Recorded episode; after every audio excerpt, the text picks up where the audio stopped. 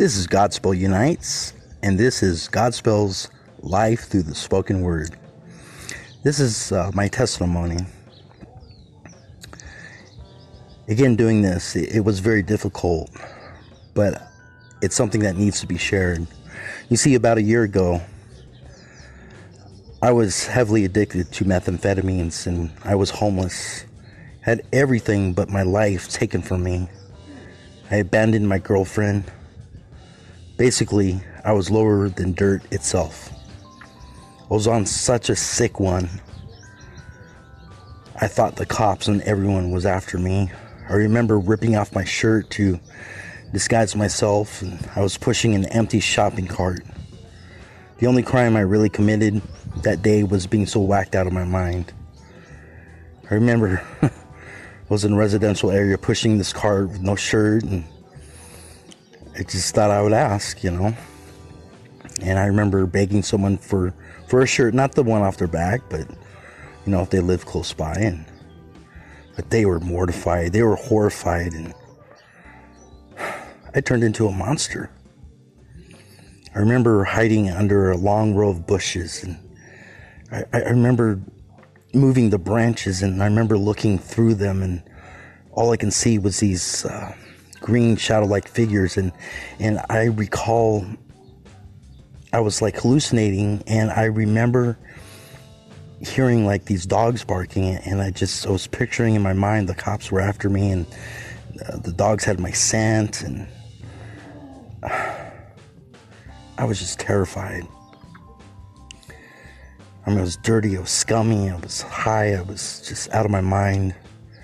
But then I realized I had a phone on me, and so I made a choice. And so I called nine one one on myself. And there was a police officer nearby, and I was instructed by the nine one one operator to ever so slowly come out of those bushes and put my hands in the air and walk up slowly and tell the police officer I needed help. So, again, I mustered enough courage, and I did. Thankfully, thank God the officer treated me with kindness. He then uh, cuffed me, put me in the back of the vehicle, and uh, I was placed in a holding cell. I was placed in a holding cell with um, the cuffs around my wrists and beyond my back. That was uncomfortable. But yet, I had this unknown yet surreal feeling I hadn't felt in such a long time.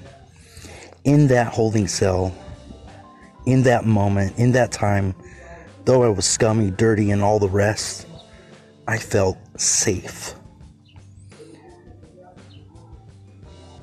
After this ordeal, I went to a hospital in Covina, California. And afterwards, I went to a board and care housing in San Bernardino, California. I remember it was on um, F Street somewhere. I had no friends. I was still withdrawing from all the drugs. And even at this house, people were, they were using drugs. They were getting high, and I just didn't want any part of it. Because I remember what a monster I had become. So, when I was out from that board and care in San Bernardino on F Street, I had purchased a Metro P C S phone, which I had to um, keep me company. And, and in fact, that phone I still have to this day, and there's a reason why I've kept it. And to go back a little bit, my uh, parents, my friends, and my lovely girlfriend, they stayed their distance. And even to this day, my uh, I have a strained relationship with my parents. My my own father won't won't speak to me, and um, I've had to make a choice. And I've done all I could, and I've had to just let them go. I wish them well, but I've had to let them go. And to go back here a little bit, I have a daughter that stays with uh, some family, and I'll share more about that Uh, in a in a future episode. So basically, on this phone, I reached out on Facebook, good old Facebook, right, uh, to a ministry that will re- that will remain uh, nameless at this time. basically, I went on some street evangelism events with the church, uh, shared Christ, and uh, I was able to preach a little bit, and something I haven't done in years. You see, I, I grew up in the church. Uh, I know how to lead Bible studies. Uh, I know how to share my faith. But I've become so lost and so despondent. I started to then break out of my shell. So basically, I remember it was that next day at the church service on Sunday. They held it in the uh, late afternoon time. After the church service was over, there was a time of prayer. And the pastor came over and he laid his hand on my shoulder and started praying in the spirit, in a different language. And basically, he told me that the Lord shared with him that I would write a book. Now, I've always wanted to write a book, always, but I've lacked the discipline. I just, every time I'd get a piece of paper and I'd get a pen or pencil, I just couldn't do it. Basically, several days went by and I was going through what I was going through. You know, I call it getting through what I'm getting through it, you know. At this uh, board and care, you know, people using drugs and just all this, just, I'm still withdrawing from the drugs that I was coming off of. But I remember at the church service, um, and through that evangelism of that church, there was a young rapper uh, who, who's actually out there right now, you know, doing the Lord's work. Uh, his name is Young Energy. And young, and I shared with Young Energy my um, writings. I, I barely knew him, but he said, "No, I didn't know you rap." I said, "Neither did I." I then told this pastor about my rapping. As I shared with him verbally, my rapping, he said, "Rapping? No. Spoken word? Yes. Take a big leap forward." I've written this book. It is both on Amazon dot com and Barnes and Noble, which is B N dot com. I have self-published these in paperback, along with Kindle and Nook versions. Kindle on Amazon and Nook with Barnes and Noble. Honestly, to be quite frank with you, it's honest to sell by self-publishing, but it's less expensive. But I know when it happens, it will happen. I'm not focused on the money. By the way, the name of the book is called Motivate Beyond Measure. That is my mission. Um, for those that are listening, if you turn to your Bibles, I don't have one in front of myself right now, but it's in Second Corinthians chapter one, three to four.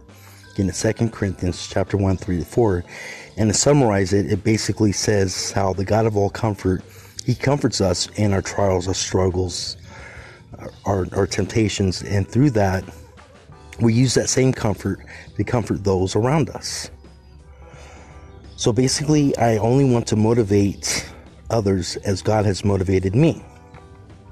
My writings are current, very raw, but they are inspirational. I will now share mental tilling with you. Feeling the humdrum melancholy of life. Replace my negative thoughts with those that are surely right.